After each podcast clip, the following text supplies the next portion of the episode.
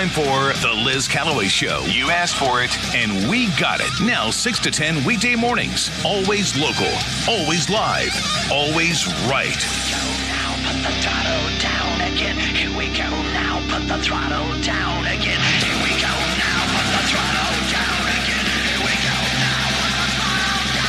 Here's Liz and Nick on Talk 94.5. Good morning and welcome to the Liz Callaway Show with Nick Summers. It is Friday morning, April 15th. It's Good Friday. Thank you so much for your Good Friday requests on the Jerry Cox Company Music Friday. Running out of room, but I'm going to try to squeeze in a few more as we get going. All right. All right. All right. Oh, we're going to do this? Okay. Yeah.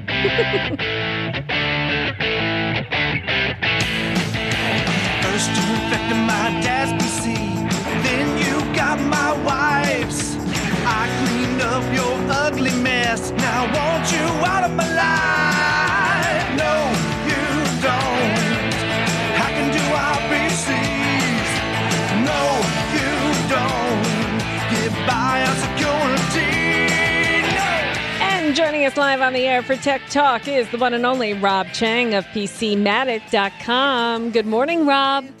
Good morning, Liz.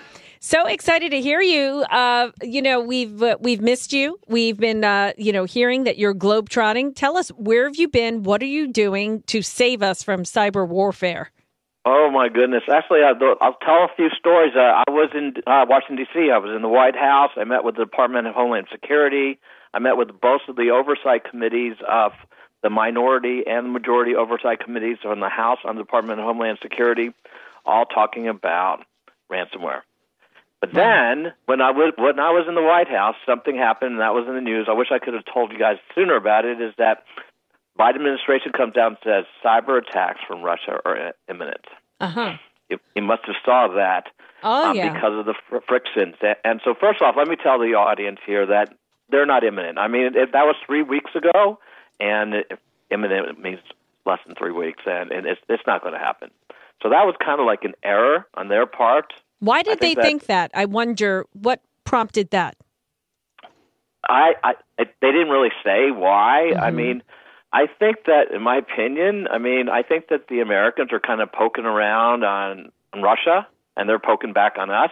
Mm-hmm. but it's not a cyber attack. That's just people messing around. I mean, that's, let me tell you what a real cyber attack would be, because that's really what got me thinking about what's a real cyber attack. Okay.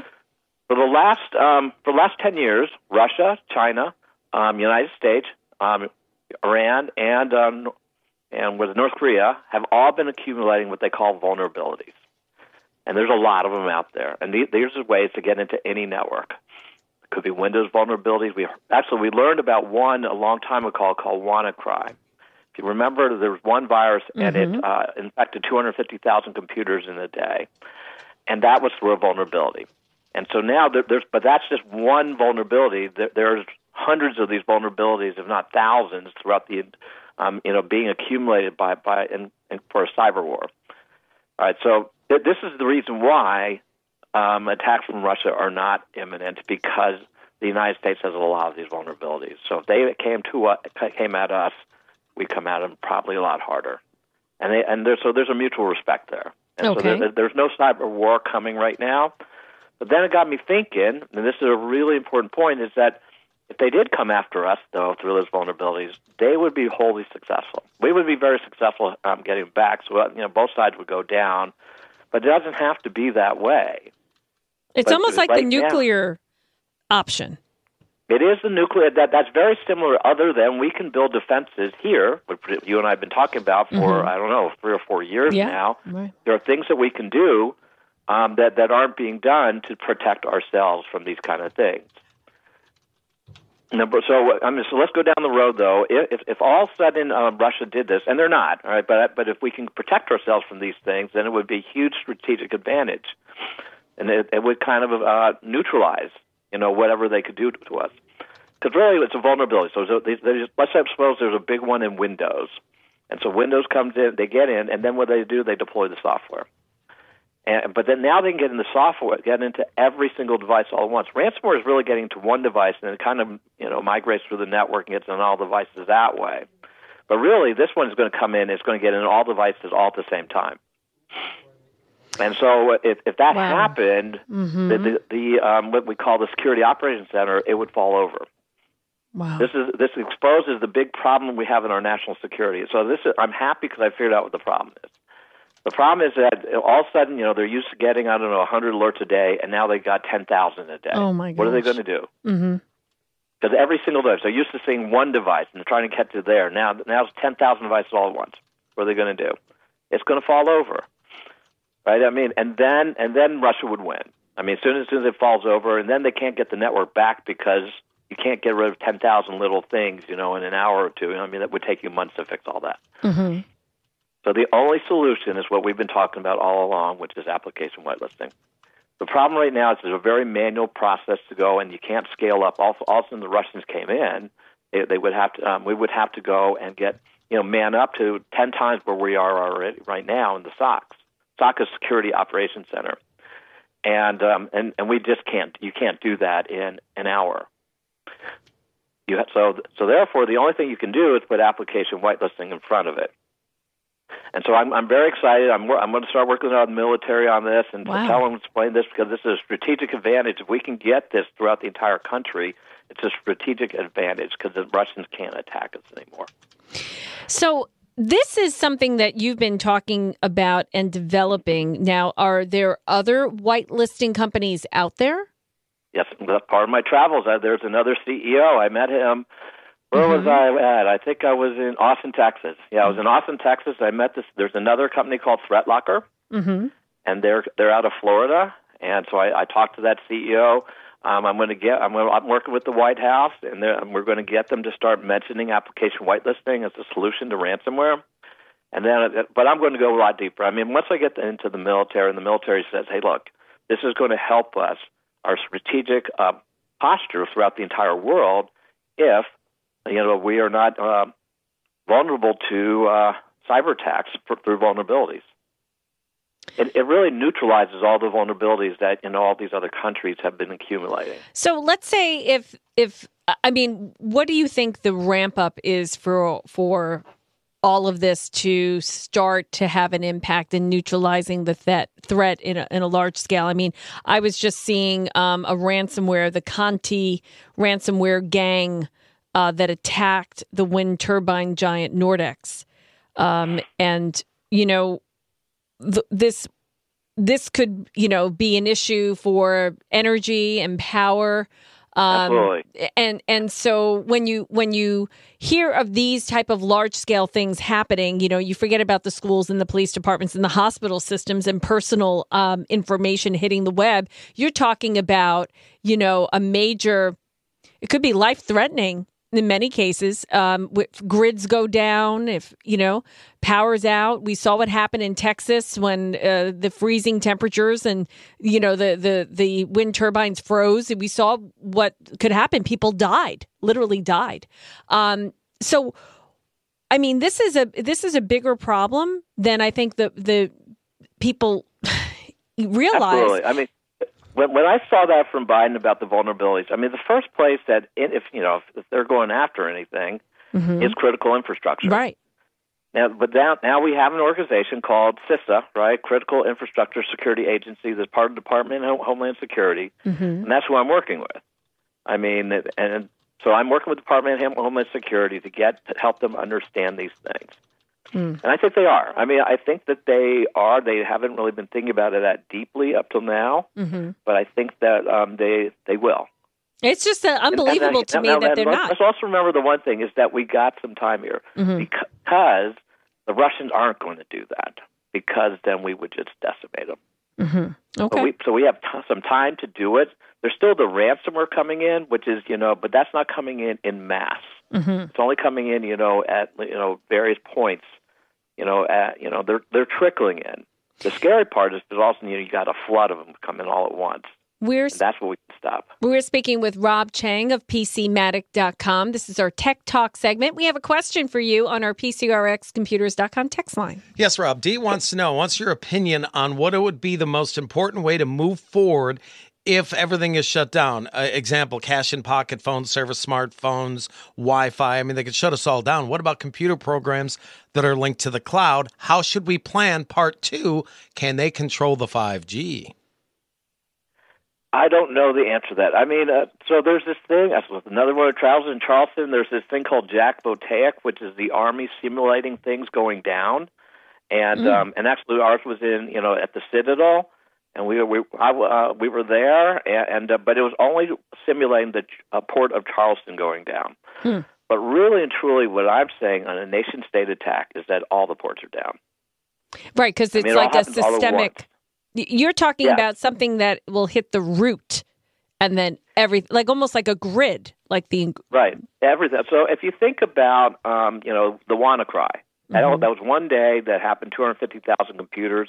Think about WannaCry times 20, and that would be an attack from Russia would be like. Mm. So, but again, it's not going to happen. So, and I want to highlight this, everyone, because I don't want there to be any fear out there. Is that this is not going to happen because our military has gone and uh, accumulated a lot of a stockpile of of, of uh, vulnerabilities as well, hmm and so there's we're we're at a standoff right now. Yeah, and But if we can go and fix these problems, it is such a strategic advantage to us because the Russians aren't going to figure out how to fix it, Mhm. how to fix their internal problems. We can. You know, as time is moving on here um, in life, everything is ending up on a cloud. It, we don't even know that it's on a cloud. Like, you know, people talk about uh, texts being pulled from the cloud um, in investigations. Like, people don't even realize when they delete stuff that it's saved somewhere.